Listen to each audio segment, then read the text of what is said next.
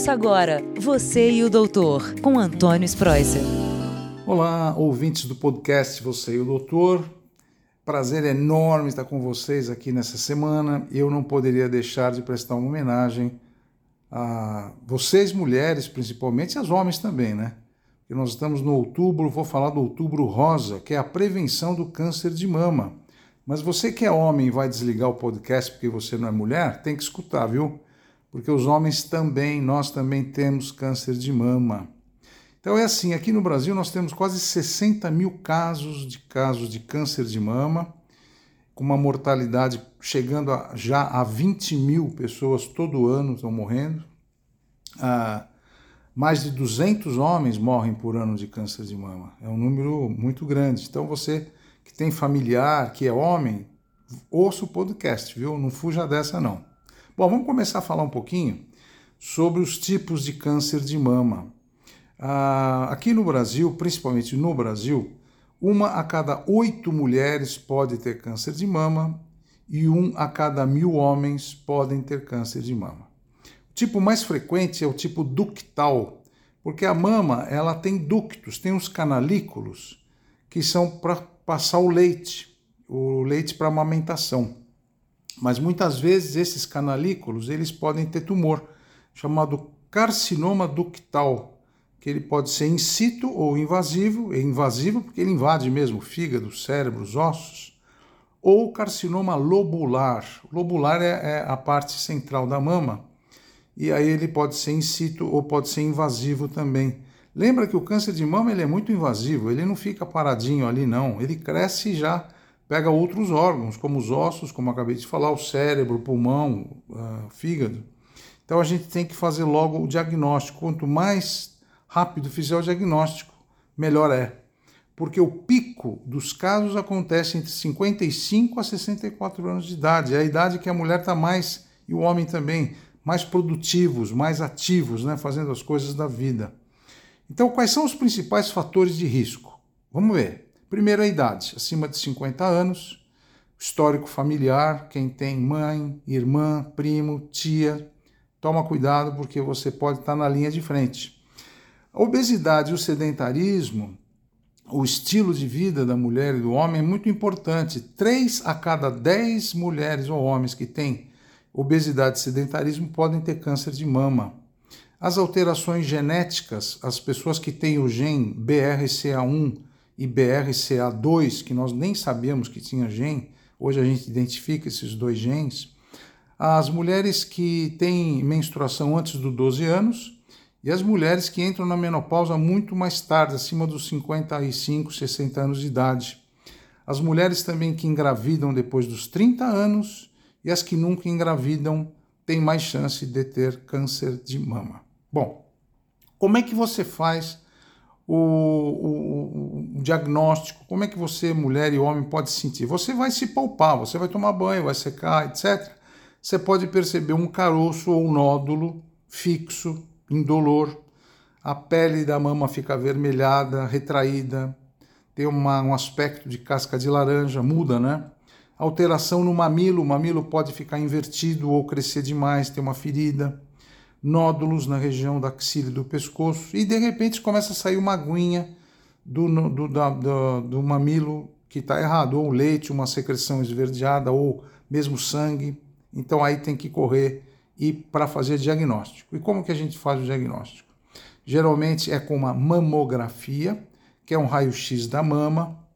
Normalmente a gente faz esse primeiro exame aos 40 anos de idade e muito antes, aos 20, aos 30, se a mulher tem realmente a mãe, a tia, a prima que tem casos de câncer na família. Mas geralmente a gente, de 50 a 69 anos, uma mamografia a cada dois anos. Se a mamografia for positiva e a gente tem dúvida, a gente pode fazer um ultrassom para ver se é um cisto ou um nódulo. Se for nódulo, a gente indica uma biópsia, uma punção com um ultrassom, pode fazer uma anestesia local na pele e a agulha é colocada dentro desse nódulo, a gente aspira e manda para o laboratório, para o patologista ver. E a gente pede mesmo marcadores hormonais, porque às vezes esse tumor pode ter na superfície receptores hormonais de estrógeno, progesterona e HER2. Isso a gente sabe agora, a gente não sabia que esses tumores podem ser hormônios positivos, porque o tratamento muda de muito, entendeu? Então vamos supor que agora a gente faz um diagnóstico de um câncer de mama, a gente pode optar, se for pequenininho, a gente só tira esse tumor e acompanha. Se ele for maior, a gente pode fazer a quadrantectomia, que é um quadrado na mama para tirar esse, esse, esse tumor e mais o resto do tecido que circula. Podemos fazer também uma mastectomia parcial, que é a retirada de toda a glândula mamária e mais os tecidos em volta, ou a mastectomia total ou radical, com mais tirar os linfáticos também. Os vasos linfáticos e os gânglios todos podem ter tumor. E se na biópsia esse, esses gânglios forem positivos, a gente tem que fazer essa retirada radical mesmo, tirar tudo. E dependendo da cirurgia, a gente indica radioterapia. Normalmente são 30 sessões de radioterapia. E se o câncer for muito, for muito agressivo, a gente indica também a quimioterapia, normalmente realizada durante seis meses. Nesses seis meses, os efeitos colaterais são enjoo, mal-estar, diarreia, vômito, queda de cabelo, mas a gente tem como tratar, tem como ajudar as mulheres e os homens nessa fase da vida. Também podemos fazer, além do químio da rádio, a hormonioterapia, ou seja, o bloqueio hormonal. Se esse meu câncer for receptor positivo para estrógeno e progesterona, eu posso dar drogas que bloqueiam os hormônios, como o tamoxifeno, por exemplo, que é, um, é uma substância que inibe os hormônios, ou os inibidores da aromatase. Essas drogas elas bloqueiam a produção e não deixam os hormônios atacarem o câncer e ele crescer mais. E lembra que eu falei do HER2? Atualmente a gente sabe que o câncer pode produzir uma proteína chamada HER2, que é uma sigla em inglês que é Human Epidermal Growth Factor Receptor 2, que é o receptor, o fator de receptor de crescimento epidermal humano. Ele, ou atualmente, se for positivo na biópsia, a gente tem como tratar com terapia em alvo. Em inglês a gente fala target therapy. É uma terapia em alvo. São drogas que a gente dá e que bloqueiam o crescimento do tumor se esse HER2 for positivo. Além disso, se você na família tem casos e se você for descoberta com BRCA1, BRCA2 positivo, que são genes do câncer de mama, a gente pode optar por tirar, fazer uma mastectomia profilática, tira a glândula mamária profilaticamente, já faz a reconstrução e tira os ovários também, porque os ovários produzem esses hormônios e o câncer pode crescer e pode crescer mais rápido. Então a gente tira os ovários e tira as mamas preventivamente, já que você tem esses genes positivos na corrente sanguínea, como várias pessoas famosas até já fizeram essa, essa, essa técnica.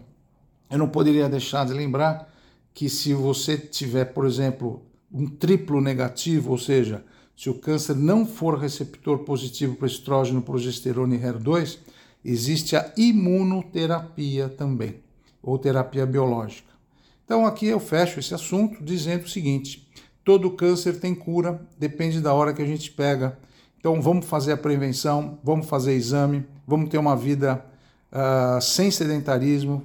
Esses fatores de risco que eu falei são muito importantes. Fazer atividade física, manter seu peso, na, no ideal, no número ideal, se alimentar de uma maneira bem balanceada, cuidado com bebida alcoólica, cuidado com o cigarro. Esses são fatores também de risco para você ter o câncer de mama. Mantenha o peso, faça atividade física, mente boa, fé em Deus e pé na tábua que vai dar tudo certo. amo vocês. Fiquem com Deus, boa semana e um feliz outubro para nós todos, tá bom? Prevenção é a alma do negócio. Tchau, tchau. Você e o Doutor, com Antônio Spreuser.